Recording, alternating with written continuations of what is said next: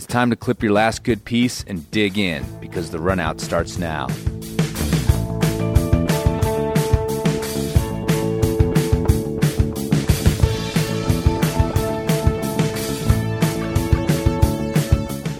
Scott Johnston is the co author of Training for the New Alpinism. He recently left his perch at Uphill Athlete alongside most of the other coaches and is continuing their work as some of the most cutting edge trainers for all mountain athletes at Evoke Endurance.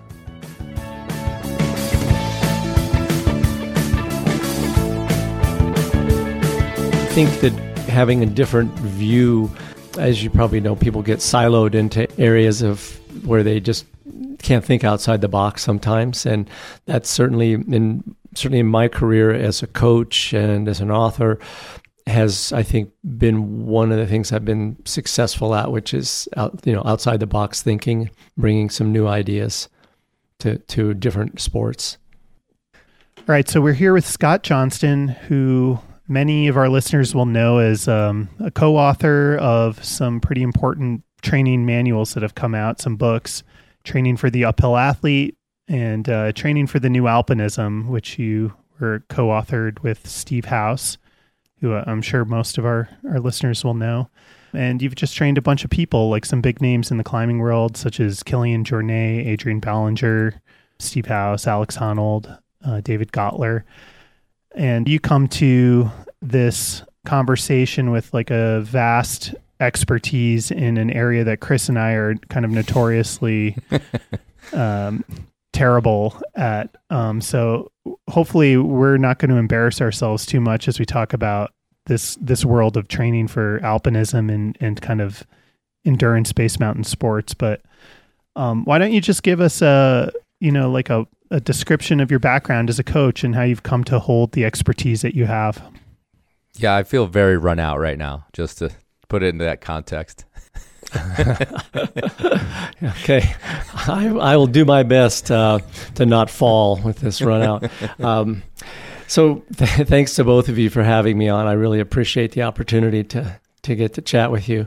Um, you know, my coaching career did not start with these mountain sports. Um, I have a background myself as a climber. I started, I grew up in Boulder, Colorado. I started climbing as a kid. Um, it was just a kind of a rebellious thing to do in the early 70s, which was when I was a teenager, and um, kept climbing and ended up climbing a lot, uh, Canada, all over the world, actually, Himalayas, Karakoram. Not anything really that noteworthy, but I also had a career in traditional sports, um, mainly swimming when I was a kid. And um, I ended up swimming, as, as being part of a, an Olympic development program where I lived and trained in Colorado Springs at the Olympic Training Center for a while. And so I picked up some training ideas early on as a as a you know as a teenager started to th- understand that there was um, these sort of intellectual underpinnings of training. It wasn't just going out and working hard, and um, I mean that's certainly part of it, but there was something to it. There was uh, methodologies that were used to produce certain results, and I got really curious about that. Um, I ended up you know competing in other sports as well and was able to use some of that training knowledge to help coach myself.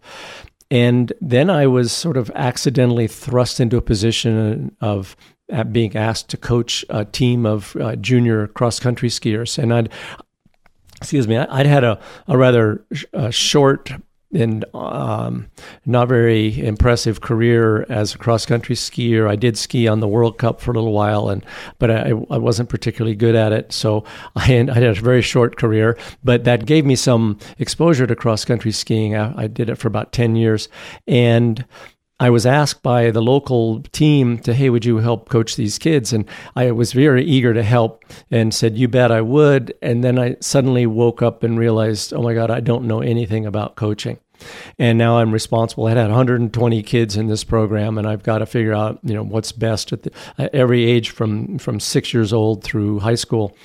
So I did a, a, kind of a deep immersion in training theory and principles, and there's not much written in English. Um, I did manage to get a hold of a Norwegian coaching manual and devoured that. About it was about coaching cross country skiing, And while I was uh, coaching these cross country skier kids, I did have some quite good success. And um, in 2014, five of my skiers were on the Olympic team. And during that time, I had started climbing a lot with Steve House. We became good friends. And Steve was kind of drifting around trying to figure out training for himself. And he said, Well, you know something about training. Why don't you help me? So we put together a program for him to use um, that turned out to be very successful. You know, and I would advise him on you know, approaches that I s- expected would work really well based on, you know, not only my own experience as a climber or alpinist, but also what I'd been learning about coaching, um, like the science of, of coaching and the science of training. And as we as we saw those um, you know, results kept kind of poured in, he would go off on these climbing trips and we'd see great results. And then, of course, as you probably know, Steve had a, a near fatal accident in 2010 that pretty much ended his professional climbing career. During the recovery from that, he wrote the memoir that some of you might know, Beyond the Mountain.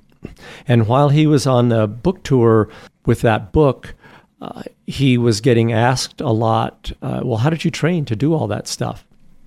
And I was actually in Norway at the, uh, that this winter of 2010 and 11, and um, I was coaching on the World Cup for skiing.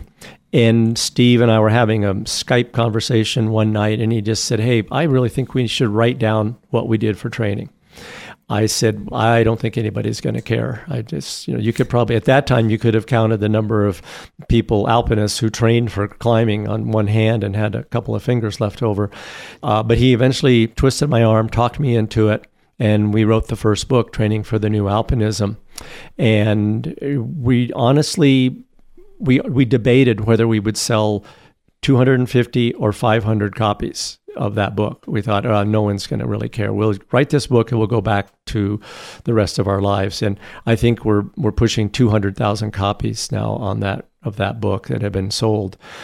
I'm I'm proud of the work we did. I think it uh, I think it did help bring an understanding to the climbing world where training has not been uh, much talked about. And in fact, I think certainly when I was growing up, my idols were people like Dougal Haston, who they bragged about, you know, how much they could drink and then go climbing the next day. They didn't think of themselves as athletes. And I think what Steve and I were able to do with that book was convince climbers that you know, if someone is trying to achieve their best or if they've plateaued, they're not seeing the kinds of gains that, you know, they maybe saw earlier or would like to see in their climbing performance, then maybe they should take an approach more like an athlete, a conventional athlete. Uh, you know, you got into the history stuff. You mentioned Dougal Haston, so right away my ears perked up, and and uh, I smiled because you're right. There was, you know, that that was this era, and it's it's sort of revered, you know, at least in alpinism, this idea that these tough people would just go be tough and their toughness would then result in them climbing certain things. And that you know certainly was the case. How how have you sort of pushed against that a little bit as you've as you've promoted more training? Um you know just kind of like maybe talk to the people who just assume that well I'm just not naturally gifted or I'm not you know, I just wasn't born that way. The way a, a you know a Dougal Haston popped out and you know probably was skiing at two and and climbing the hardest routes at at twelve. You know, so what what's your sort of pitch to the folks that not that I don't want to train and I don't want to be better. I just don't think it's for me. Or an, another way to put that, I guess, is also the Hermann Buhl mentality of you just put rocks in your sack and grab icicles in your hand and go on a run, and that's all you need. Didn't Messner like run around with bare feet in the snow? Wasn't that part of one of his things too? Like, there's all these legendary, like weird things. None of it was true. yeah, well, yeah, and I think certainly we, we, there's the there are ex- extra- examples and extraordinary examples of people doing amazing things w- without any obvious training.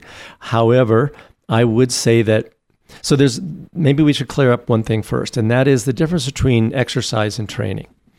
And so exercise is what most of us most people do when they think of training. They go out and they exercise and so and if you exercise a lot, I mean, if you go climbing, if you can climb five or six days a week, you're going to get really good at climbing, probably. Um, just like even if you didn't have a training plan and you were able to go out and run five days a week, you'd probably get pretty darn fit. Most people don't have that luxury of you know climbing five or six days a week. At, at elite levels of athletics, people don't exercise; they train, and what training is is a structured progressive overload program that takes you from your current level of fitness to a new level of fitness that's sort of somewhat predictable um, sometime out in the future in preparation for an event of some sort. Now, that event could be a whole climbing season, or it could be, you know, a running race, or you know, whatever it is. But but training has this structure about it and a progressivity, whereas exercise is often quite random. So let's say you know somebody says, "Oh, this ice climb is in today. We should run over there and do it," even though we may not be in shape for it you know, it's a long approach and it's harder than we're accustomed to climbing, but we're tough. We're Dougal, we're like Dougal Haston. We will get up that thing. And then they're, then you're exhausted for a week afterwards. But that's not training. That's just exercise.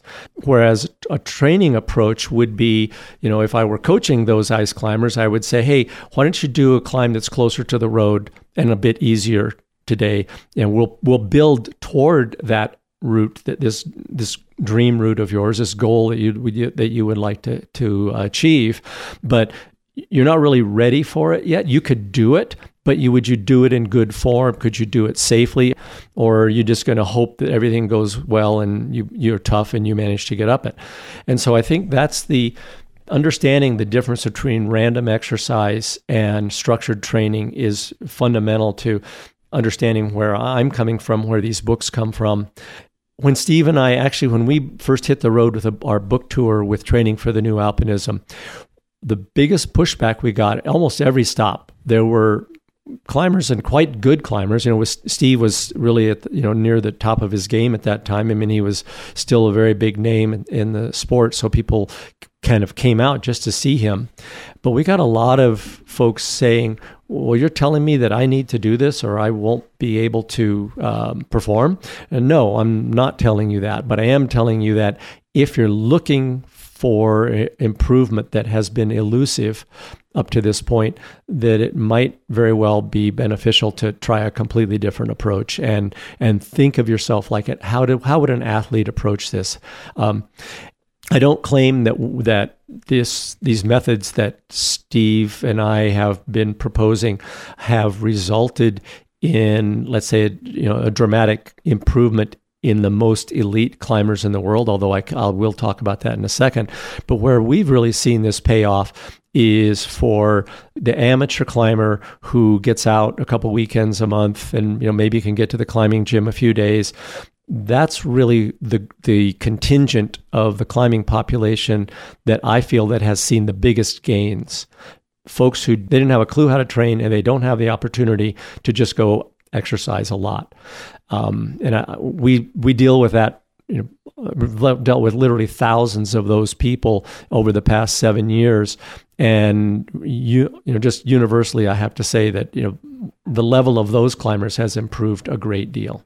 Yeah, that's interesting you put it that way because you, you look at the scope of the climbing world, and on, on one level, you could kind of be pessimistic about it because there's fewer, or at least seemingly fewer, people who are pushing the limits at the same level that, you know, some climbers in the 70s maybe did, like, uh, you know, Messner or, you know, Wojtek, Kurtyka, and so forth.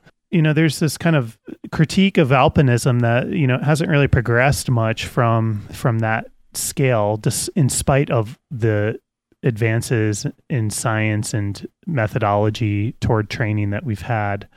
Um, and and certainly you you and Steve can be credited for for much of that.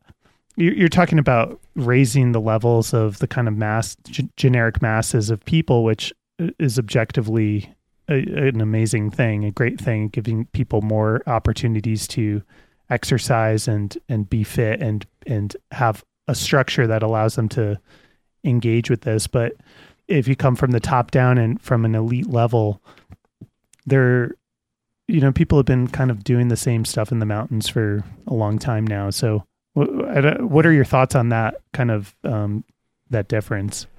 Steve and I and a number of uh, I mean Will Gadd was involved in this and Mark Twight, you know, twenty some years ago, um, kicked this the same conversation, had almost identical conversation. Um, for several weeks, Barry Blanchard was involved in it. It's like, yeah, why has why has alpinism sort of stagnated? And honestly, at that time, none of us really could come up with a great answer to it. I think it's a, you know, there certainly Steve pushed the boundaries um, and was able to achieve some, uh, you know, stellar results. I would say, you know, the the Nanga, you know, the Rupal face and Nanga Parbat with Vince was an amazing achievement. Steve and I were talking about this a few months ago when he and um, Scott Backes and Mark Twight climbed the Slovak Direct on the south face of Denali in, was that 2000, 2001? I can't remember. No, 2000, I think.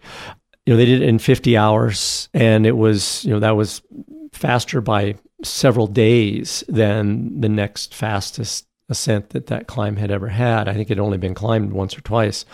And I think, as you guys are probably even more familiar with this than I am, this past spring, three parties climbed it in under 20 hours.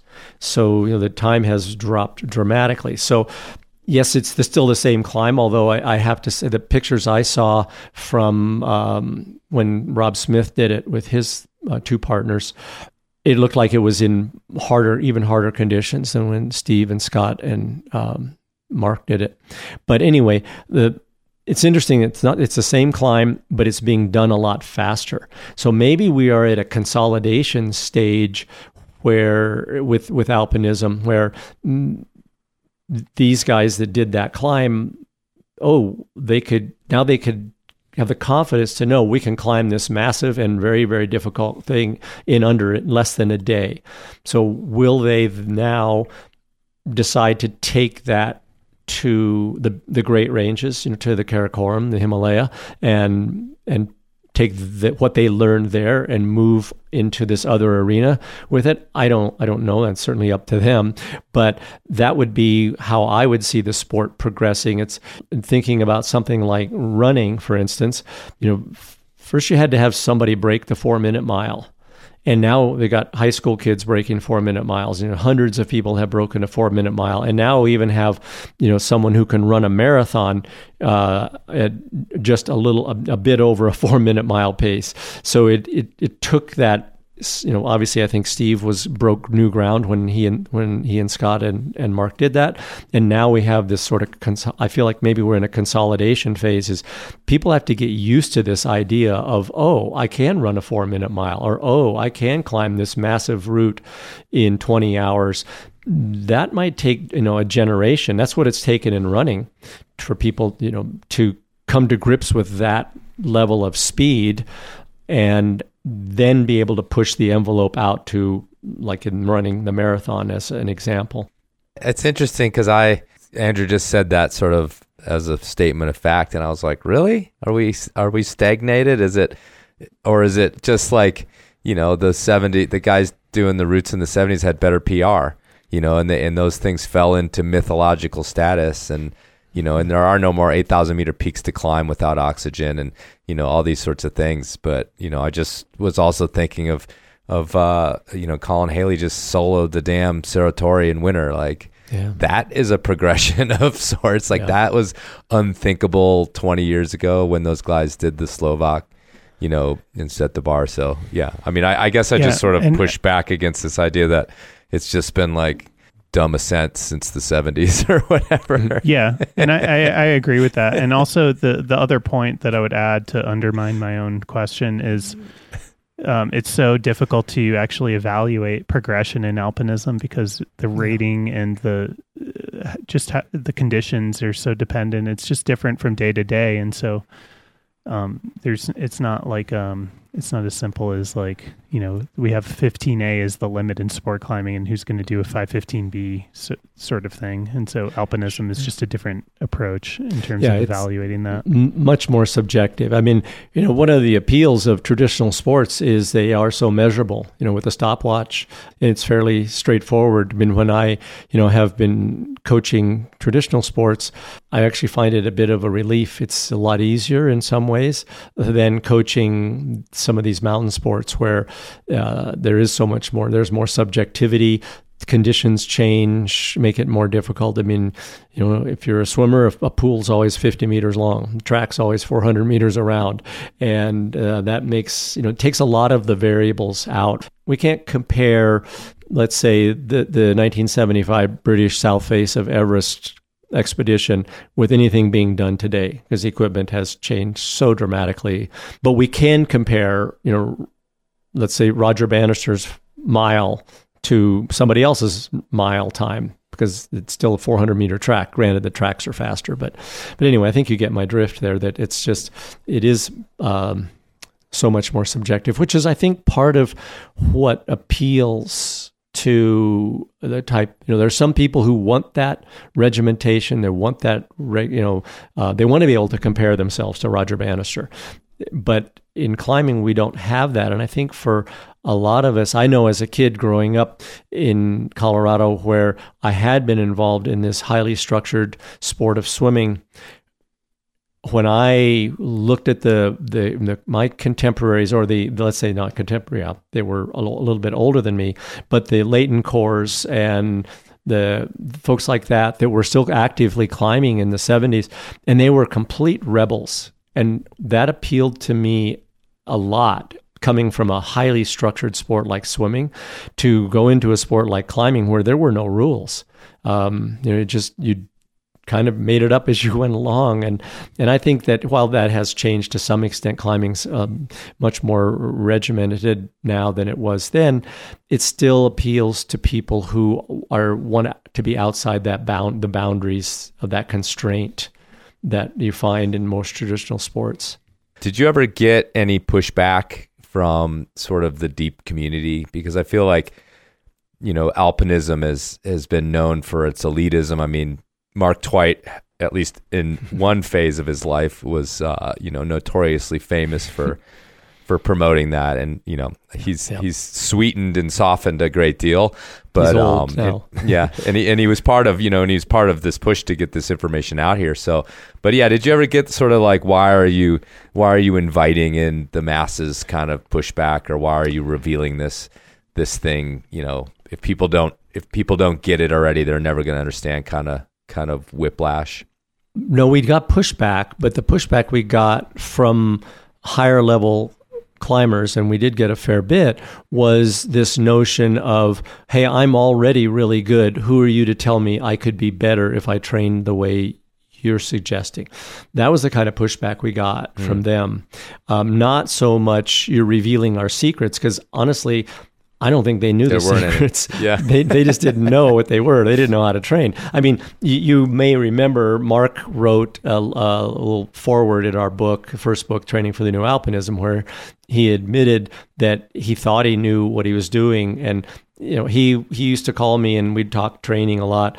And I kept telling him, Mark, this is, not- you know, what he was suggesting was kind of totally out to lunch. It was a bad idea. And it took him about a year to, to realize what I, that what I was telling him was correct. And you might recall that he has this thing as there's no such thing as a free lunch, and that's one of his favorite little aphorisms.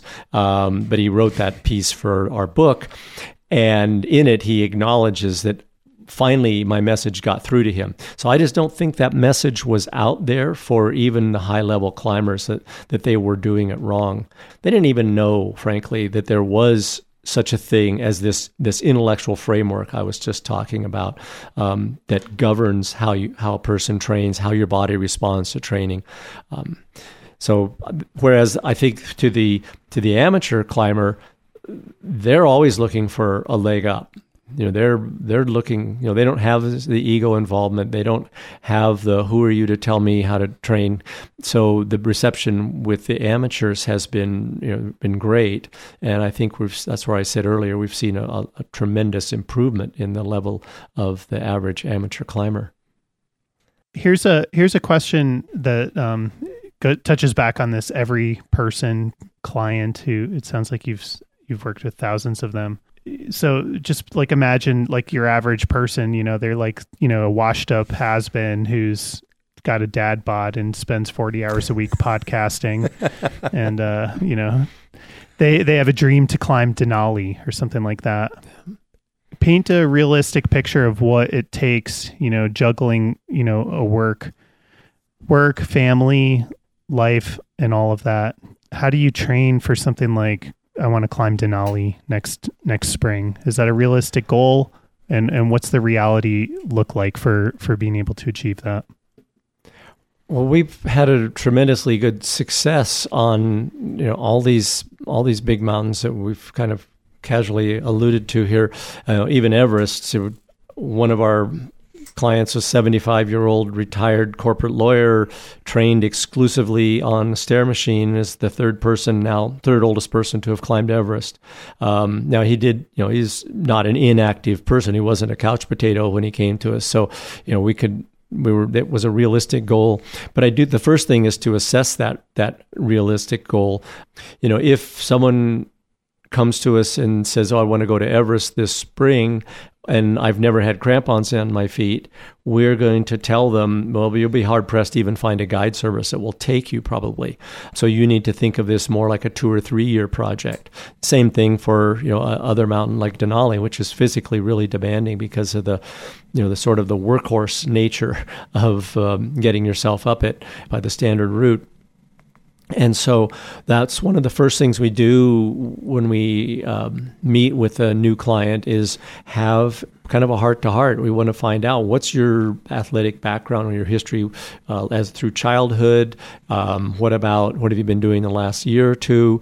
Um, because it may not be realistic this year that you you know, you know, right now you were recording this in the middle of November, and if you came to me and just said, "Well, I've you know put on 50 pounds, I haven't done anything, I, I smoke, uh, haven't trained, haven't you know, been active, um, and I, but I do want to go to Denali on the beginning of June," I would probably say you that's a stretch, doable. Like I'm sure we can prepare you for Denali, but it may not. It probably won't happen in six months. Um, you know, I think one of the mis- popular misconceptions traditions um, that's been promulgated by things like YouTube and Instagram and Hollywood is that fitness is something that happens, you know, overnight. You do a workout or two, and you know the sort of the the Rocky story. You need a montage. You have a montage. Yeah, it takes like 45 seconds. Yeah, yeah you're, exactly. You're, you're, ready to go. yeah, exactly. And I often tell people we're really good at what we do and our, like our coaching, but we're not magicians. And you know the the physical adaptations that need to occur in order to get you prepared to safely and comfortably climb something like Denali are going to take many months. They don't happen overnight.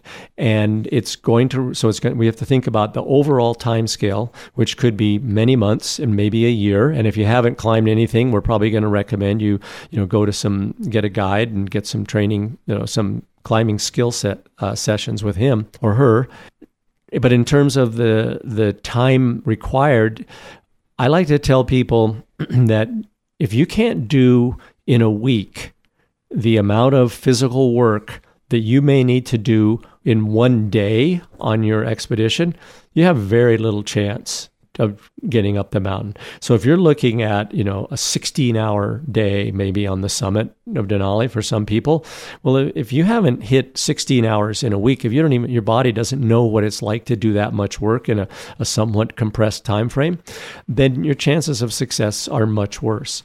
It doesn't mean you can't do it. There are people I'm sure, who have climbed even Everest and certainly Denali, who had no business in the world getting up those mountains, but they just are mentally really tough. but they're also running a significant safety risk, you know, for themselves and for the people around them by not being fit enough to um, get themselves under their own power up and down the mountain. So we would normally say that someone with aspirations to climb a mountain as big as Denali will at some point during their training probably be hitting, you know, in the mid-teens for uh, for a week of training that won't be consistent. It won't be every week like that, but we would like to see them get there for a few weeks during their training cycle. It'd be nice to see them hit that. But it is entirely possible for, as you said, the person with a regular job, the dad bod, the whole nine yards, to do this kind of stuff. But it, it doesn't happen overnight. It's not easy. Did you write all that down, Andrew? I did, and I am the sort SIGs, of um, the sig, I- I- the, the pack a day is going to have to go though. I mean, I don't have to be a coach to know that. I, I sort of uh, got lost in in thinking about the the psychopath who just summits on their sheer will and psychopathy alone, like. The, the guy who's never climbed anything, but you know has made a billion dollars in Bitcoin and has uh, is is certain that they're they've got the right temperament to to be on the summit of whatever peak it is. I've seen that. I mean, not the billion dollars, but I mean, I, I think I understand what you're saying. Yeah, and and being successful in one arena can be helpful because certainly a person like that has had the uh, the strength of will to succeed, you know, in in some areas. But this may be for many people com- completely out of their wheelhouse. This kind of stuff, this sort of preparation. So um, let's just like touch briefly upon your your current uh, career trajectory at the moment. It sounds like uphill athlete, which you were a part of for many years, is not part of your your day to day at the moment. Why don't you tell us about your uh, your new venture and um, Sure. and, I'll leave it at that. Yeah, yeah. So um, I left Uphill Athlete uh, in uh, beginning of September, and 17 of the 19 coaches that were at Uphill Athlete left with me, and we've started a new coaching business called Evoke Endurance. And um, you know, it's these are all coaches that I have personally trained and mentored, some for quite a few years actually, and many of them are are good friends of mine. But it's really we all share this passion of helping people achieve their goals. That's really the, what what drives us. This isn't a, a get rich thing for any of us where, where we realize that that's probably this, we've we've chosen the wrong line of work to do that kind that sort of thing. But it is um, truly comes from the heart. Uh, I think um, you know people that have perhaps read what I've written and listened to the podcasts I've done might will understand that you know this has been something that has brought a tremendous amount of meaning to to my life. I've- as you mentioned earlier I have worked with some elite athletes, uh, quite a few actually. For me, it's fun working with those people because they do have they have the time, and many of them have quite a bit of talent. So it's it makes you feel like you're a really smart and great coach when you help somebody like that achieve something. But one of the things that's been really gratifying for me is helping folks who either don't have that time, don't have that talent. Like you were mentioning, Chris, early on, you know, what about folks who don't feel like they're, uh, you know, athletically gifted? And I can tell you one of them right off the bat is Steve House. Um, you know, and I don't think Steve will not take exception to this because we talked about this a lot. He's not a particularly athletically gifted person. I've worked with much more talented athletes, but he had a great deal of perseverance. And I think really that, you know, you have to play the hand you're dealt. Yes, not many of us are going to be dealt the kind of hand that Kilian Jornet was dealt at, at birth. So we just have to say, okay, well, uh, that's I'm, these are the cards I've dealt. I'm going to play them as best I can. So I'm going to make the most of it. I'm going to train effectively and uh, maximize my personal genetic potential yeah, I'll never climb like Ueli Steck or or um, or Jornet, but I can still maximize my own potential. And for me, that has been more rewarding than working with the highest level athletes because it actually changes those people's lives because those people they may never have had any expectations of great performance or even any desire because they just sort of wrote themselves off as mediocre. But I have met quite a few of the folks that have been influenced either through working with um, one of our coaches, reading the books, buying training plans, whatever it is, who have said to me, This absolutely changed my life. You know, I never thought I would be able to stand on the top of a mountain. And when I hear that, one of those comments is better than coaching uh, a, for me a number of professionals who you know while they're great it, it's not changing their life to do what they do. Whereas somebody who loses a bunch of weight gains a self-esteem of realizing that they can do something that's much bigger than they ever thought that's that's been a huge reward for me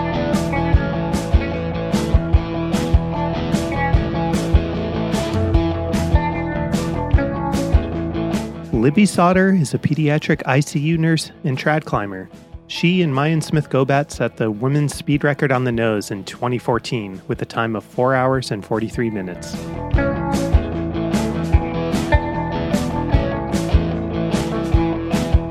I just looked up your Enormocast appearance because it's been a long time, and it turns out it was episode 99 in 2016. And yeah, it seems like I have talked to you since then in my brain, but I don't think we have. I don't think we've talked to each other since then. Maybe some correspondence online, that kind of thing is a proxy for actually interacting with people. So um, yeah, it's good good to have you back here on the screen. Um, that one we did in person because those were the good old days. Yeah. But uh, here we are on screen, and uh, I was excited to get an email from you. Yeah, you know, the Instagram can really be a, a, a suitable proxy for real human interaction. So mm-hmm. nice to see That's you. That's well known, yeah. Mental health is vastly improved worldwide. Yeah. with with the advent of TikTok and Instagram. Yeah, but the Enormocast, I mean, that's like real human co- connection. You know what I'm saying? It's it's actually it's what brought me back to you. Uh, we were out at uh, Caldome a couple of weekends ago, and um, after exchanging some pleasantries with the folks on the route next to us, they realized who I was, which doesn't happen very much anymore.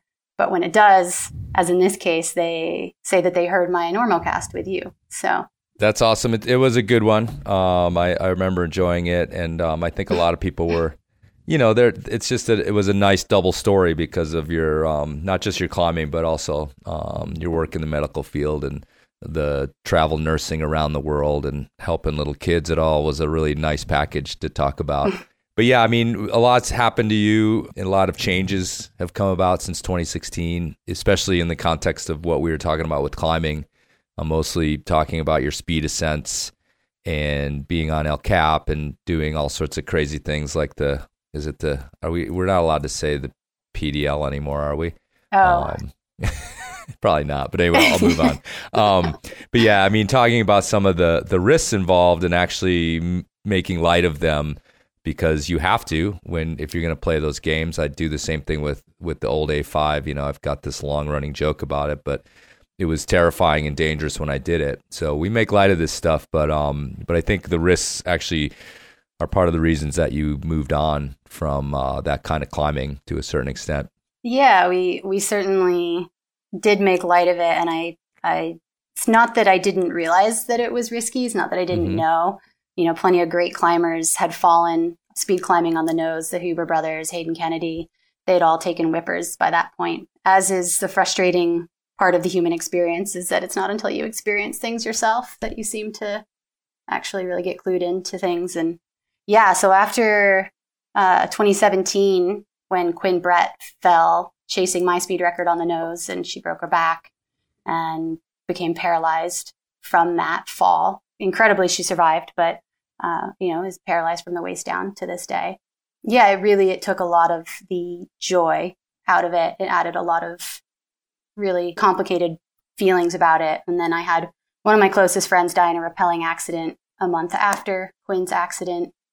And boy, those, those two inner circle accidents really just took the wind out of my sails and tried tried going on the trips. I had two expeditions lined up for the winter that Quinn was supposed to be on both of them and got partway through one of them, got up to about 21,000 feet on something and sat down and got on my DeLorme and texted my friend to buy me a ticket home.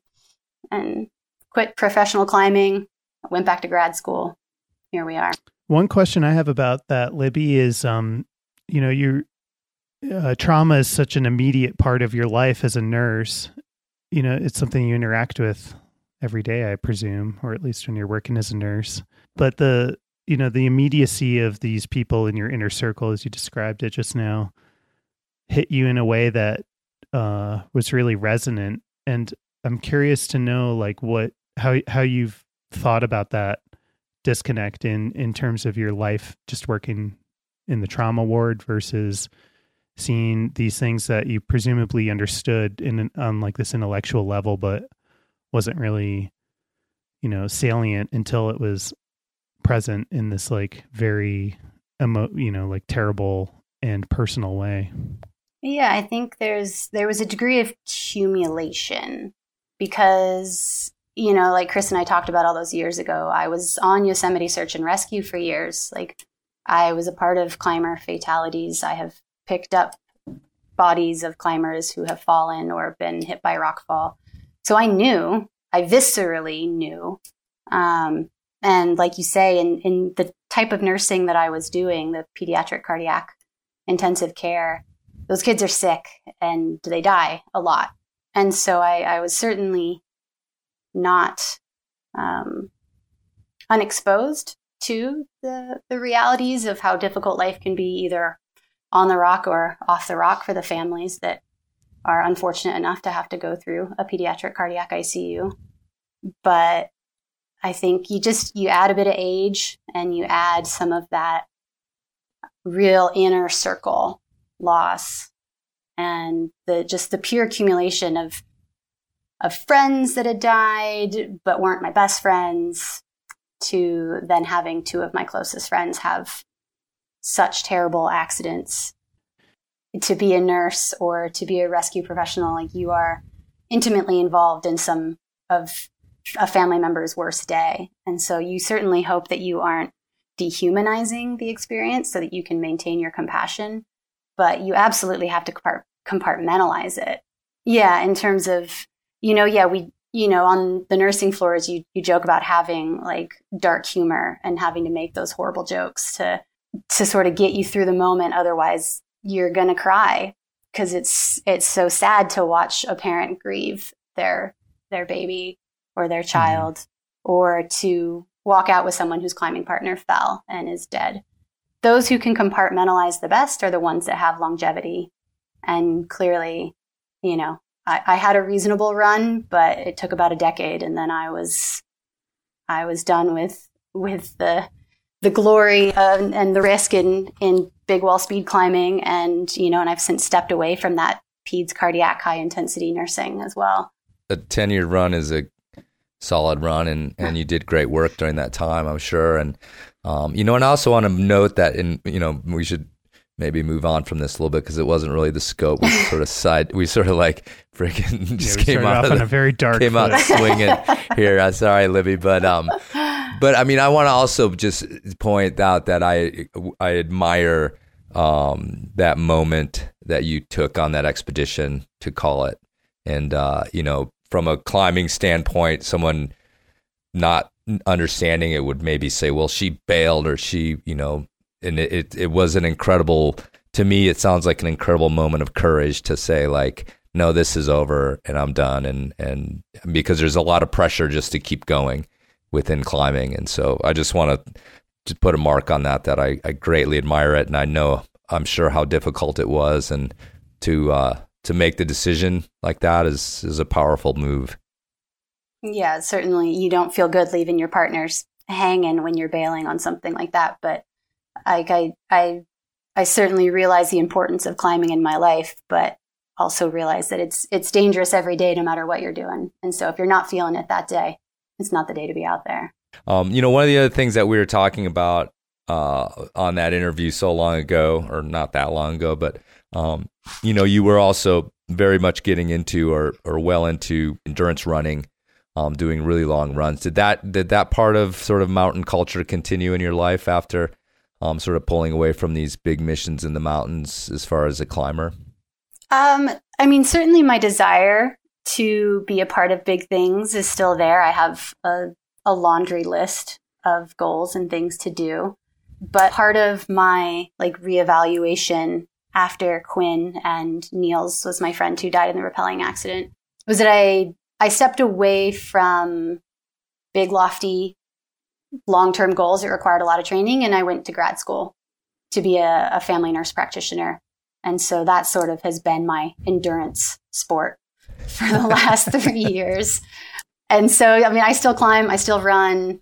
I climbed El Cap for the first time in a long time last month, but I've been training my, my brain to learn this new role more than my body to suffer up mountains.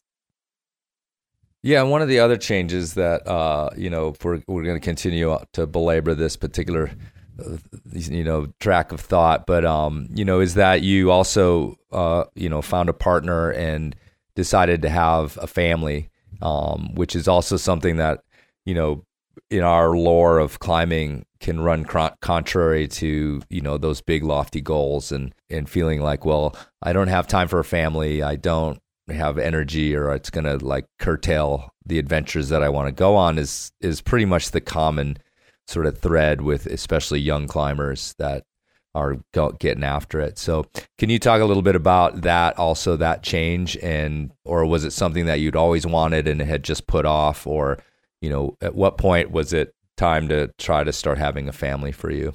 Yeah, in in 2017, right as Quinn's accident and Niels' accident, um, I sort of reconnected with one of my Yosemite search and rescue teammates and we'd had sort of long term crushes on each other. And through the bonding over our loss of Niels, who's a mutual friend, we started dating, and it was a very romantic funeral. Um, and um, and speaking and, of the gallows humor, that does, yeah. does sound kind of hot. Yeah, I mean, we weren't the only couple to be formed at that funeral, so. That's it's not an uncommon phenomena in climbing, actually. Yeah, uh, but let's not go off on that particular track yet. right. um, but yeah, so we just we we'd had this longstanding crush, and and so we just clicked immediately and very quickly. In my mind, I knew I was I was 33 at the time. Like I knew I was psyched on him, and it just really solidified these like vague inklings that I'd had about children. Um, I'd never been 100% yes or no about having kids, but I, I knew that I liked kids. I was a peds nurse. So yeah. I liked them. Um, but I was just so, like you said, I was so obsessed with my own athletic endeavors that it, I just couldn't imagine it. But then I sort of got that last little puzzle piece of this incredible partner and it, it just all made sense to, to go for it. And yeah, we we decided to start a family, but like what we didn't realize was that like how much uh, autonomy you you sometimes don't have with that decision.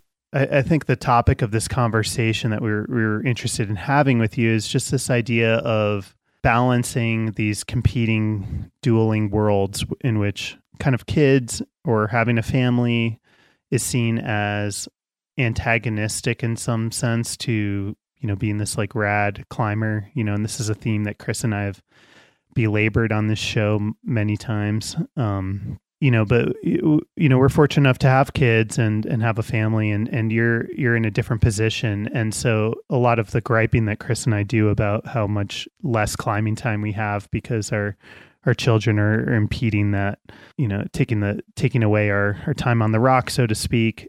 Um, there's another side to that, which is this incredible, just like just how unlucky we are to like be be dads and you know have have families and so forth and and so you you're coming at this from a very different perspective, but a very important perspective, especially from a, a female perspective, in which there are limitations and constraints to your biology that men don't even think about most days or ex- certainly experience.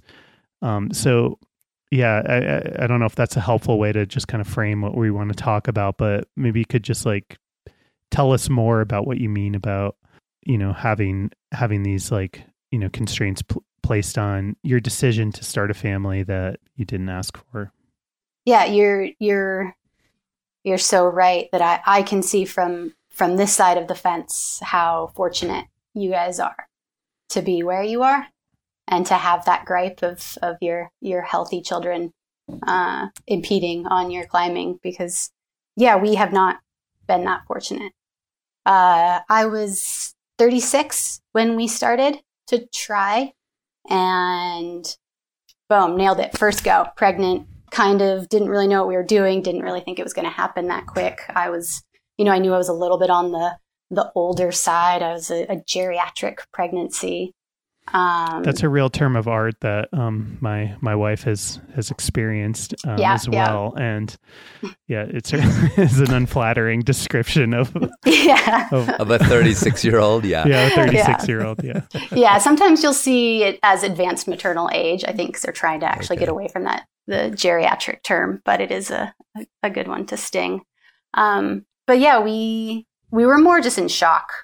I think my partner is more on the you know, questioning side of of wanting to be a parent um, and doing it for me and doing it now for me um, more than his own psyche at the notion. And so we were sort of in this holy shit. It happened first try, and we were on a road trip. It was it was uh, spring, so we were headed down to Red Rocks and had a really nice day, simuling epinephrine, and sort of had a bunch of talks about what we were going to do. How was this going to transform our lives? And, you know, uh, last name. Whose last name would the thing take?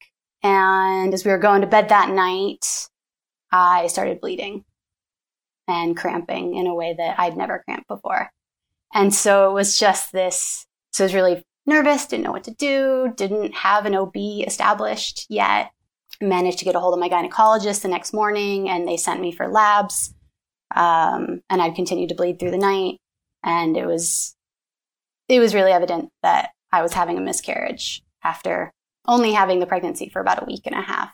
And it, it was just, it was such a shock to me and, and to my partner endlessly of how hard that was, how sad, even just talking about it now, I can easily start to choke up. But that was for us just the start yeah, you can, um, you know, miscarriages to have one is is not considered a risk for more, and and fortunately that one it happened, it resolved, and we were able to just my body did its thing and healed and moved on, and we tried again, and the second one again, first try, boom, stuck, and now I had this just this incredible switch from the first one. I was in this like, holy shit, what did we just do? To that, like having it and losing it and suddenly being like, holy shit, that biological clock is real. Cause it was just this like visceral loss and then visceral need. And second one, everything seemed to be going great. We visited my partner's family. And we were only about nine weeks along, but we told his family because I wasn't bleeding. Everything seemed fine. It was like my boobs were sore. I was tired. Like it all seemed great. And I was excited to have our first ultrasound. And we go in there and he's got the camera up to like take a picture of the screen and nothing's moving. And whatever had happened, you know, although I was over nine weeks into the pregnancy, the embryo had stopped developing at six. And just like this crazy shock. I didn't know that you could have what is called a, a missed abortion or a missed miscarriage, where your body doesn't know. And so you keep producing all the same hormones, but you don't find out until that very uncomfortable transvaginal ultrasound that your baby's dead. And it's super grim. Yeah. Well, let's, I'm, yeah. I was like, I keep going because there's more. yeah, yeah, I know there's more. We can keep going because, um, you know, this continued to happen. But let's just like take a break there for a second. And, um, you know, we were laughing just a minute ago, you know, good podcasting, laugh, laughing to crying. But, uh, we, you know, geriatric pregnancy, uh, uh, advanced, what was it, advanced maternal, advanced maternal age. You know, these are things I think that you expressed to me that you know were a little bit of a surprise to you in a sense that you know middle to late 30s was probably already getting to that age where these complications became more common. And can we like maybe switch over to talking just a little bit about that? As thinking about sort of the movements around you know empowering women and women athletes and you know women with careers um, doctors, surgeons, all these sorts of high stress careers where you have to put off having a family. You know, as you were doing all those adventures, what was in your head as far as that? I mean, did you think you had had this time that it wasn't going to be such a big deal? You know, where did your notions of starting a family later in life, um, you know, what were they like when you were in your 20s? Yeah, I think it was common amongst my generation of that perimillennial age that feminism told me that I could have it all. I could have the career. You know, I can, I can pursue the advanced degrees. I can be the professional rock climber. Um, I have time because it's it's it's not true that your fertility wanes. Plenty of women have babies after 35, and so it just it wasn't it wasn't really on my mind that my time was running out. And, and I, you know, just not even realizing going into it how common miscarriages were for anyone, let mm-hmm. alone how the rates tick up. Really, the rates start ticking up from age 30, 32 is your peak fertility as a woman. And then from 35, there's a, there's a increase in the slope and 37 and 40, it just gets steeper and steeper. And that the miscarriage rates increase, the difficulties to just get pregnant increase. And it's, it sort of feels like in my bitterest of moments, I have felt like feminism lied to me, that it, it, it let me think that there was all this time. It's just not true for everyone. Um, I'm I'm going to add a, a, male perspective to this to just echo something that you said, which I find interesting, having gone through this experience a couple times now with my wife, and there is this really fascinating shift in mentality that happens where as you alluded to you're kind of like oh, i don't know if we like want to have kids. That seems like a big change. And then and then it becomes real and all of a sudden that's the most important thing in the world. You know having miscarriages is like is just it's it's painful in a way that you can't really understand until you've experienced that shift from is this the right thing to do? And then all of a sudden it's like it's taken away from you in a way. And i think that a lot of people don't talk about that. And um, or just really understand you, can, you can't understand that until you know you go through it and as you just very powerfully expressed uh, libby you know the, the the the emotional carnage that comes from from ex- going through that experience.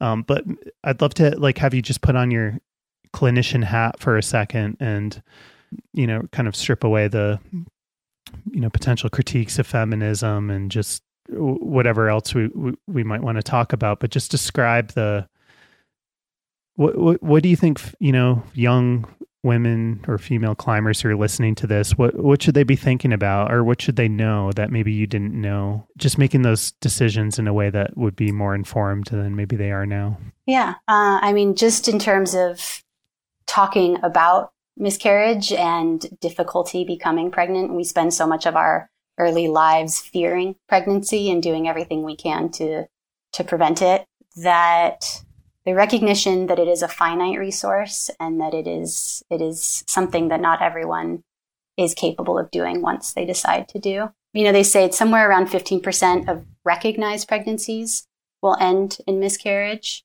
So that's going to include someone whose period was just late, but that might have been a miscarriage.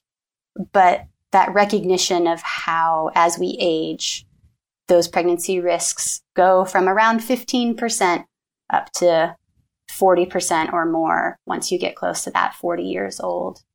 And that, that doesn't bring in, even bring in the factors of the ability to get pregnant and whether or not you can even get to the point of a miscarriage. Um, yeah, your time to pregnancy can also get get longer as you age as well. And do you have any information just on in terms of how those statistics change in terms of you know growing older? You know, like once you're in your 30s and once you're in that geriatric pregnancy. uh unflattering phase of of your life what what is the do, do you know off the top of your head like what the the rates and statistics are for success after that yeah, like I said, so it's about 15%. That's just like the general average, taking in all the healthy young 26 year olds that are doing this up into the, up into the high 40s, the 40 ish percent once you get close to 40 years old. The other thing to consider is that your, not just your egg count decreases as you age, but also your egg quality. And so that's that's sort of the struggle here is that we we don't have a good marker for measuring like your egg quality, how well that egg can once it joins with a sperm divide appropriately. Whereas and at least is that the reason that like um, egg freezing is a is a viable path for for some people? Um, it it is a viable path for some people because they can give you uh, additional hormones if your body isn't producing them enough to help eggs mature, and then they can also uh, if you go to make embryos with those eggs that you freeze, they can grow them in the lab for a couple of days and check them for chromosome abnormalities and mm. see if they would likely to, if they have the chance of being a healthy pregnancy. Because the number one cause of miscarriage is chromosome abnormalities. But IVF, you know, it's a whole nother topic, but it doesn't have great success rates. It's not a guarantee. It's, you know, it's tens of thousands of dollars for, you know, 50 to 60% success in, mm-hmm. in one go. Yeah, and it's interesting. You said something, you know, just kind of off, uh, sort of comment that, you know, we spend as your 20s or whatever, just you know, desperately trying not to get pregnant, you know, and and it you know, that in my head that went a bunch of different ways. You know, we talked to um, uh, Lauren DeLaunay Miller about her book, you know, The Valley of Giants, and how there was this like moment where you know women really started to excel in climbing that kind of seemed to at least correlate with you know the sexual revolution with birth control um, and sort of removing these pressures from from women to to get pregnant or the physical act of getting pregnant, which would take them out of climbing. And of course, you know, talking about that feminism sort of piece, you know, that is in some ways frameable as like this big triumph. You know, these these women who normally would climb a little bit and then have families suddenly they could put that put that off and that's sort of what we're talking about but it's also this culture you know we you, you know finding a partner is i think someone who you know you're sure you're going to spend a life with and are on board both people are on board with having kids is a difficult prospect i think within climbing and in a lot of ways climbing and climbers in general tend to be very allergic to the idea of children so i think it it would be a tall order for you know, someone like yourself when you were 27, 26, you know, to think ahead this far and to be like, okay, this could be a possibility for me. You know, it's like I can you imagine? I mean, did you have any sort of conversations like that as a as a, a young climber banging around Yosemite kicking ass? I mean, was that something that banging around is that with your friends? What kind of verb choice? Not literally. Pun intended. Pun uh, intended. Maybe not. it, it is fun. No. It is fun to be a twenty-year-old woman in Yosemite Valley. I will tell you that. Um, no, it, it wasn't. It wasn't on my mind other than right. not not wanting to get pregnant. And there's just you know I, I mentioned earlier about um, egg quantity and egg quality and like what I wish I would have known at 27 was um, there's it's it's not a great proxy, it's not all the answers, but there is a simple blood test that you can do that can sort of give you a, a vague idea of where your egg count stands at least. It doesn't let you know about quality.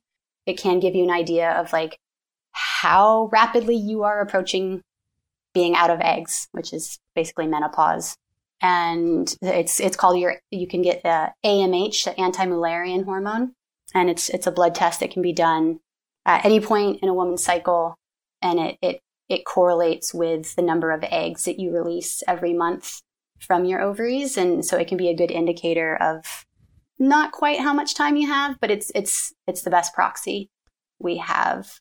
Um, it is affected by being on birth control. You can have about a little bit over twenty percent lower AMH number if you're taking the pill.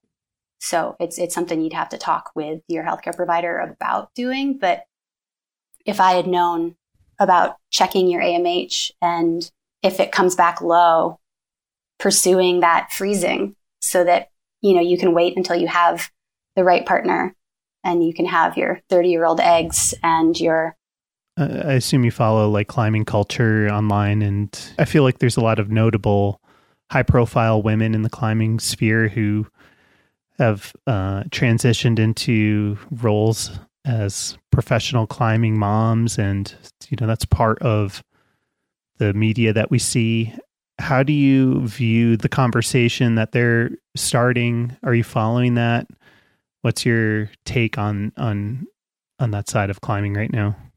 Yeah, I mean, I was I was just at a, a fundraiser for um, Yosemite fundraiser where Emily Harrington was was the guest speaker, who was seven months pregnant, and Timmy O'Neill's wife was doing the interviewing, and she was six months pregnant, and they were talking about climbing and pregnancy and how there's no climbing clothes that fit a pregnant body, and and all these things, and it's it's it's an equally important and parallel discussion that I think I want to have of you know, there's other notable women in the climbing community who have struggled with fertility. Heather Weidner, who, who climbed China Doll, the 14A route in, in Colorado, you know, she had a miscarriage and then didn't get her period back and had this four month period where the doctors didn't know why. And she ended up having to have a surgical abortion to remove retained products from the miscarriage. And so it was this drawn out process. And she's been just so incredibly fortunate to end up with a baby now. She's got almost a one year old. Or Sean Jean Lee's Mikey Schaefer's partner. She's a orthopedic surgeon. She's free climbed El Cap and she's 38, so same age as me now. And her AMH numbers are near zero. And so although they are trying they have failed multiple IVF rounds and she's had a miscarriage. It's as important as people like Emily or Hillary um, are for women in climbing. I, I, I don't, not that I just want to be the gallows humor and talk about all the sad shit, but man, this is real and it, it really blows. Yeah. I mean, the other question I had when, when you brought this topic up is that, um, you know, if there was some idea that, um, in addition to you know putting off pregnancy that the stresses that uh, athletes put on their bodies you know severe endurance type athletes which you were one of those people not just running but also um, with these El Cap ascents um, although you guys were going so quickly that it, it seemed like you weren't at, le- at, least you weren't like sleep deprived. But um, but that kind of stress in it you know it involves you know involves cortisol washes and, and adrenaline and and and just levels of stress that I think you know are, are pretty unusual. Um, and I asked you about that, and and I had also kind of as we were talking was googling these kind of things, and it seems like there was a bit of I don't know if you want to even call it research because everything seemed to be inconclusive and and more study needs you know there was all these sorts of words that go with it, but and nothing seemed to be p- specific to you know late in life stresses because a lot of the things I read were like, you know, exercising is great for a, a, pregnant woman, you know, which didn't really nail it because exercise versus, you know, draining your reserves to empty on on big missions are two different things. But, you know, you sent me some stuff. It talks some about marathoners. Interestingly, it talked about doctors and surgeons. Speaking of your friend, um, who she has sort of the double whammy, it sounds like, as, as those stresses and maybe sleep deprivation over years being a problem. But, um, you know, what, what are your sort of, if not just um, conclusions based on your reading, but, um, you know, what are your ideas around that if that seems to be maybe affecting these these uh, pregnancies, not just late in life, but by these um, extreme athletes? Yeah, I mean, I think you you, you said it in the beginning of, of of your last comment there is that more study is needed. Like mm-hmm. like so much of women's healthcare, we just don't know a lot of these things. And, and so these small studies that, you know, there was a study in 2021 that showed that higher physical activity levels around the time of a pregnancy implantation led to more risk of uh, miscarriage, which is something that resonates with me because my first loss came the day that I did epinephrine, and my third loss came the day that I did the West Ridge of Conness. And those were both early around implantation. That there's some studies from 2012 that talk about prolonged vigorous activity, which is vigorous can be loosely defined as activity where it's hard to talk. Um, many hours of that per week can result in um, a higher miscarriage risk and a people who do that having a longer time to achieving pregnancy. But we we just don't have great answers. We don't have large randomized controlled trials that can really help us be certain about this. What you talk about when you when you Google exercise and pregnancy, you know, the you'll see the the recommendations are 30 to 60 minutes of moderate intensity exercise. It's good for you, but that doesn't really apply to us rock climbers, right? Like especially big wall mountain runners or a trad climber, all day sport climbing. Um, and we don't have the data on how much physical activity is too much. And it's, it's, it's just desperately frustrating and fear inducing for someone whose mental health and happiness and connection to her partner is reliant on those big days in the mountains. And you can tell me, as some very helpful person on Facebook did, to just knock it off while, while you're giving it a go. It's nine months. It's no big deal, but I'm two months or two years into infertility. And so it would, it would really be great to have better science to help guide how much physical activity is safe, but it's just not out there yet. One thing I'm curious to hear your take on, Libby, is um, a lot of, or, or, I guess a lot of the, um, you know, successful pregnancies that you see in the climbing world um, from prominent people who have a position to be influential in this way are to kind of, I don't know if boast is the right word, but at least just kind of you know shout their praises about when they've returned to um, their their prior level of success in climbing while being a mom. That's great if you can do all of that, but it's it also just it renders this conversation difficult in a way in another way that is unintentional, which is to go back to what you said about being able to have it all, you know, like be the person who can have a baby and still climb 13D or whatever it is. And that's that's amazing, of course, if people can do that. But it, it you know, for people in your position, it's got to be painful in a way to see that, or to to to to have that be the focus of like what the pregnancy is, and it, it, it turns it turns this process of like raising a child into this it's almost like secondary to the climbing performance. Like the the climbing culture is like is so focused on performance and and success and red points and you know getting records and whatever it is that just being able to have a baby in your arms or to raise a child and to be that that person's parent is is sort of secondary or it's just not really spoken of in a genuine way. So I don't know if that is an unfair take on on the on the social media world of of climbing and pregnancy, but I'd love to hear your thoughts on that.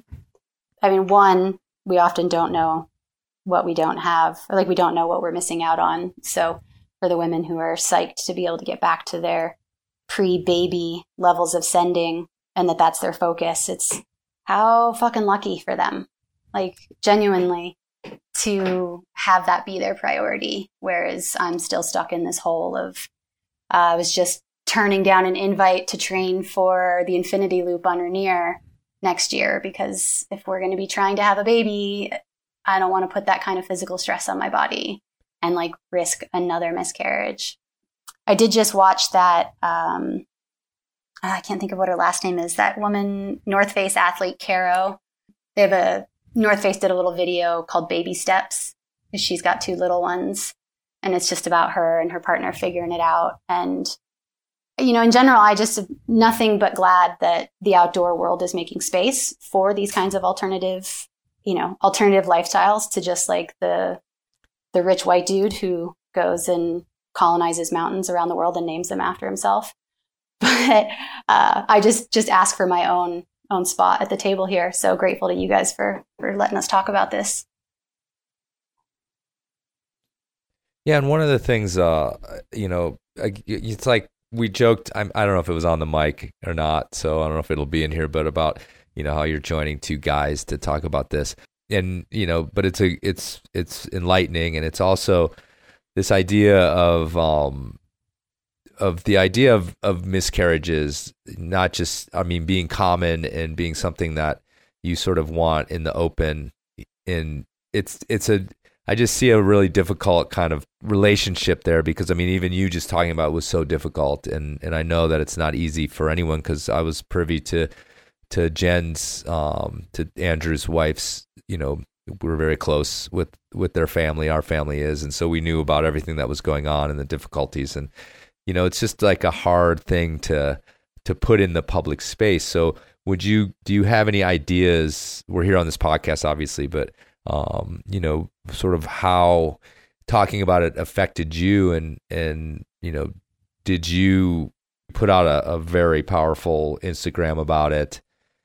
You know, did that help you? Did it did it hurt you to relive those things? You know, what was the benefits and the cost, if you will, of trying to sort of normalize the idea that it doesn't always work and, and women need support through these things and um, and also what's hindering that yeah the you know, talking about pregnancy loss uh, is is something that I that I want to do. Um, because when I had my first, I didn't know anybody that had had a miscarriage. I didn't know anyone that had had a stillbirth. I didn't know anyone, despite the fact that I worked on a an ICU with 30 women of childbearing age. I didn't know any of their stories because we typically keep it so guarded. And so wanting to make it make it more common and more known and and appreciating the internet, although I can shit talk on Instagram all day, is that it, it did connect me to a bunch of people who were in the periphery of my community and the benefits to going and sharing the parts of my story that I have in helping build the community that climbing is so known for in connecting with other women who have have also gone through this because it's it's really common and in our community where women are older and we wait longer and we have these higher stress lives, it's common. I, I, I have one friend of who started trying after 35 that hasn't had a loss. Every single one of my other female friends in my greater Yosemite community has had a loss of some sort from a early miscarriage up to stillbirths and they are terrible. Yeah, I mean, you know, the other thing that you you had in that post on Instagram was talking about the, um, you know, even the stigma and the problems within the medical community of dealing with this stuff, and you know, problems that you had because of you know either anti-abortion sentiment or actual legislation or practices within the medical field. And it seems to me that that all that stuff all those things and you know it's it's November 8th right now, today, at this moment. And, uh, you know, it just seems to add so much more weight and stigma and unnecessary complications to it all that it's, it's again part of this idea that, that women's health is not valued in any way or is not valued enough in our society. Um, yeah. I don't know if you have any more comments on that. Oh, comment. I got comments. yeah, my my so I had in summary, I've had four miscarriages. Two of them were spontaneous, which meant that I just started bleeding, um, and they resolved on their own. And two of them uh, were missed, which meant I didn't have any bleeding. I just with an ultrasound there was no no viable baby in there anymore. Um, and so when that happens, you need to have an abortion. And in the medical world, an abortion and a miscarriage it's the same word. And so that means that miscarriage care falls under the same legislation as abortions.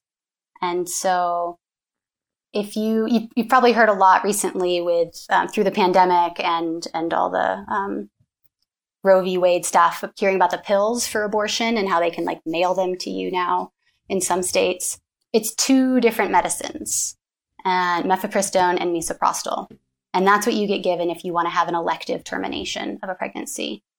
The first medicine blocks progesterone to, to terminate the pregnancy, to sort of stop its progression. And the second one causes contractions so that you can have a period and start bleeding.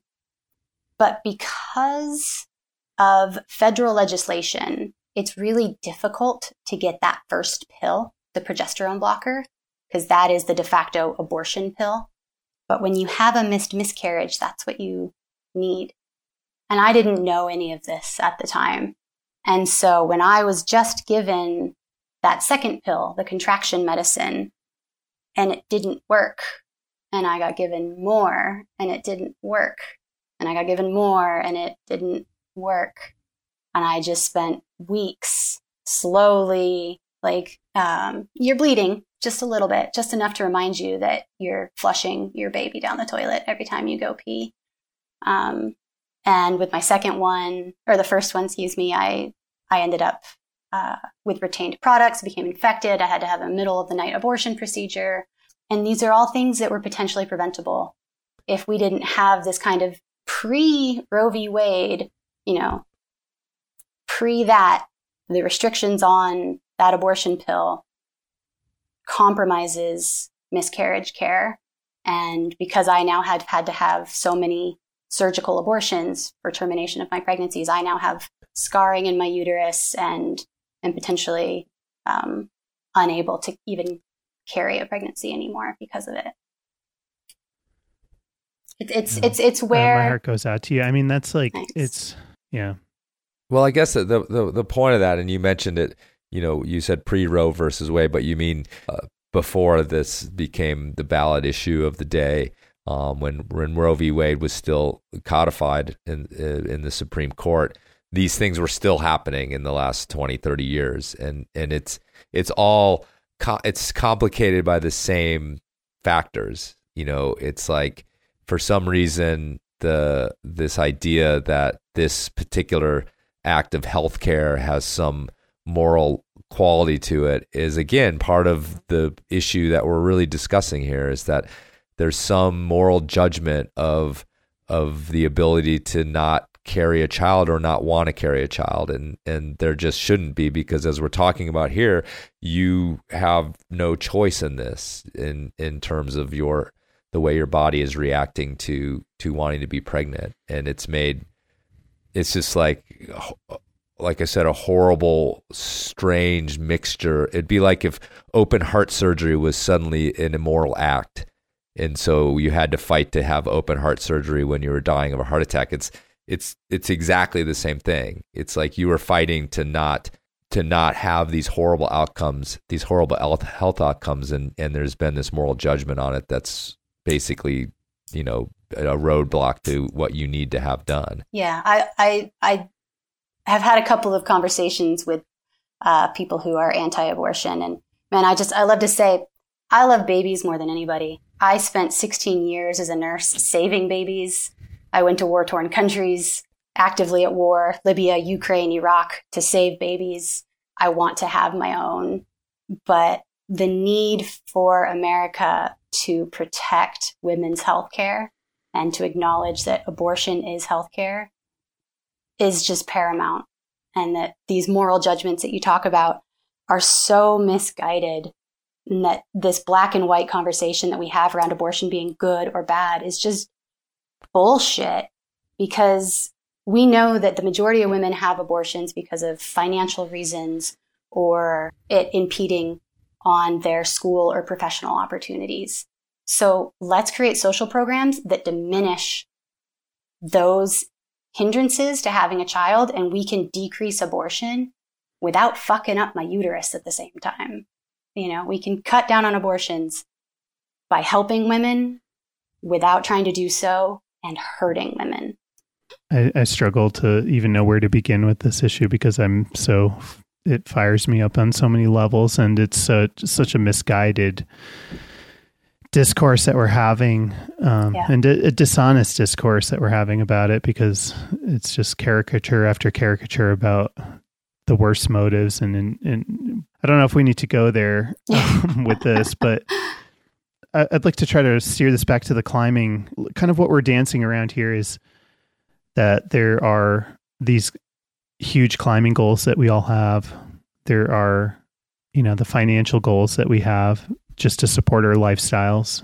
And then there's like these family goals that we have.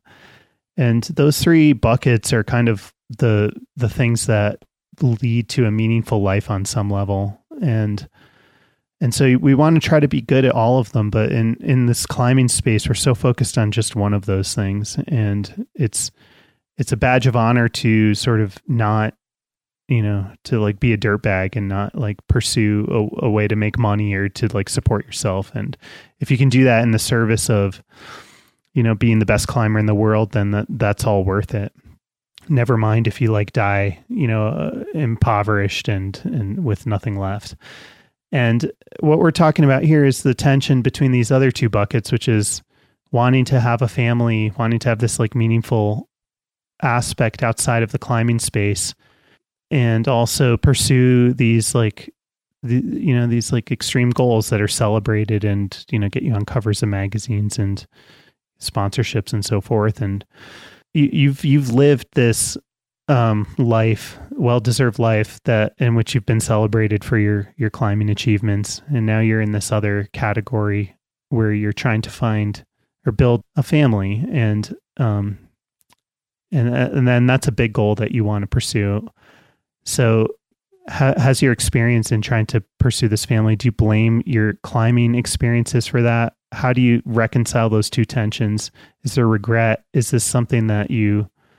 I'm sure you stew over all of this all the time, but like, I don't know if you want to make it personal or if you want to just speak to people in in an abstract way. But how do you reconcile those two those two buckets? you know, Quinn and Niels uh, in 2017 and and my friends before them, it it really did create this inner tension because climbing has been a part of my life since I was very young, and it is fundamental to who I am, and it has given me my best days and my worst days, and I at some point settled on the both and mentality. That climbing is both the best thing that has ever happened to me and it is also the worst thing that has ever happened to me. It has taken me all over the world. It has given me all these incredible moments of just like flow and zen and that jubilation of utter exhaustion after a big endeavor. It's given me the love of my life and my partner and my friends and my community and my purpose. But it is also taken all of that. And as, as we talked a lot about, the attitude towards children and procreation in the climbing community has endlessly complicated my life in terms of my own delaying of it and in my partner's own fear of it. And I just wish I could go back to 30 year old me and tell me to go freeze my eggs because it's not cheap, but it is getting cheaper and it, science is getting better. And man, the amount of therapy bills that we have had in the last couple of years and the, the, the strife on our relationship through the miscarriages, I would so happily pay that $10,000, which is an inordinate sum. It's huge, but vans cost $100,000 that kids live in these days. So go get your AMH checked, people with uteruses, and freeze your eggs if it is at all what you think you might want to do. Yeah, do do your own build out and then save that money and, and yeah. yeah. Or, or, instead of the four by four, just get the two by. yeah, yeah, don't. Yeah. You're not going to use the four wheel drive that much anyway. Come on. yeah, you're just going to the creek anyways. It's fine. Exactly. It's bumpy roads. Yeah. You don't need the four wheel drive. Just need clearance. uh, yeah. So both and best and worst.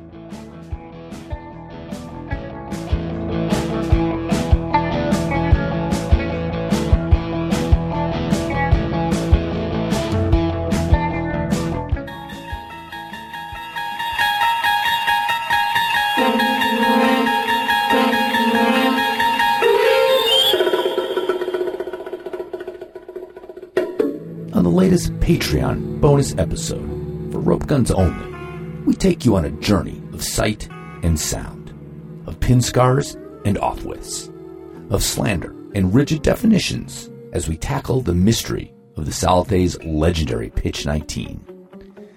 Once heralded as perhaps the crux of the greatest free climb in the world, Pitch 19 then suddenly disappeared from the record, being sucked into the seething void of obscurity that is the twilight zone of revisionist history.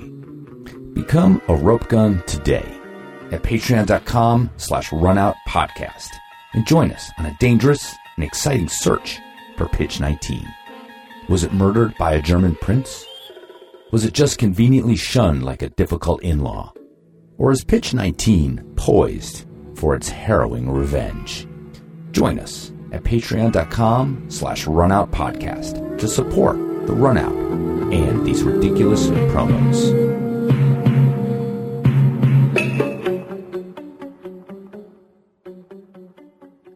Jonathan Siegrist, friend of the pod and one of my climbing heroes, was recently camped out in my driveway while working on sending Flex Luthor, the first 515 in America.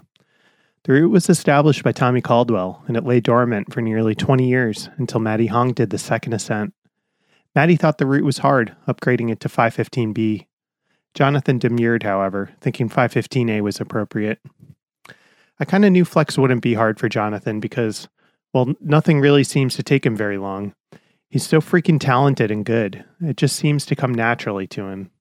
Of course, he works hard and sacrifices a lot to be where he is, but his experience as a climber is in many ways starkly different from us regular schlubs. One of those regular schlubs is my good friend, Wendy Williams. To be clear, there's nothing schlubby about her. She is fit and strong as hell and could easily outdance any 20 year old. But climbing for Wendy doesn't come easy, and lots of her hardest ascents are the result of years of work, plugging away at the beta, refining, refining, refining. Wendy's been climbing for almost 30 years, and earlier this year, at age 48, she reached a new level and red pointed her hardest route to date. The route is Magnetar. It's a solid 513D in rifle, and it's a rock climb Wendy's been plugging away at for three years. There are a lot of people out there who scoff at the whole project of project climbing and write off a sense of this kind as foregone conclusions. They dismiss red point sport climbing as overly determined, as if any sport climber who's stubborn enough could basically send any project so long as they tried enough. To these critics, I can only say, well, let's see you do it then. This kind of hand waving represents a true failure to imagine the actual living hell of being trapped in project mode for years, and what kind of sacrifices and commitment are required to see your way through this dark tunnel with no light in sight. I'd like to use this opportunity not just to buddy spray about my friend Wendy and give her huge props, but also draw attention to this kind of every person expression of climbing passion, commitment, and love that you don't often see represented in normal climbing news. Really good climbers are just too talented to suck at their projects for that long. But I suspect more of us will find inspiration in Wendy's example. So, cheers to you, Wendy. You're a huge inspiration to me, and your example shows all of us that it's never too late to climb the hardest route of our lives. If you've got some good buddy spray, just record yourself telling us about one of your friends who's doing great things in climbing. You can email me ideas at andrew at runoutpodcast.com. You've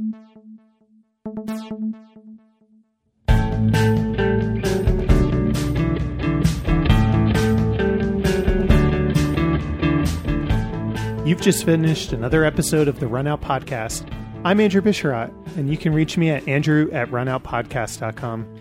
And I'm Chris Kalous, and you can reach me at andrew at runoutpodcast.com. Dude, come on. because Chris at runoutpodcast.com is where emails go to die. That's true. We also have a Patreon that you can support our show at, and it's runoutpodcast.patreon.runoutpodcast.com. No, no, no, no.